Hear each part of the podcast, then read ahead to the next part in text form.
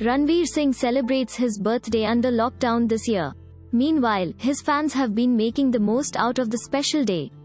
Not only did they send across their wishes to Ranveer, but also celebrated the actor's birthday themselves. Ranveer Singh, who made his Bollywood debut in 2010 has come a big way in his career.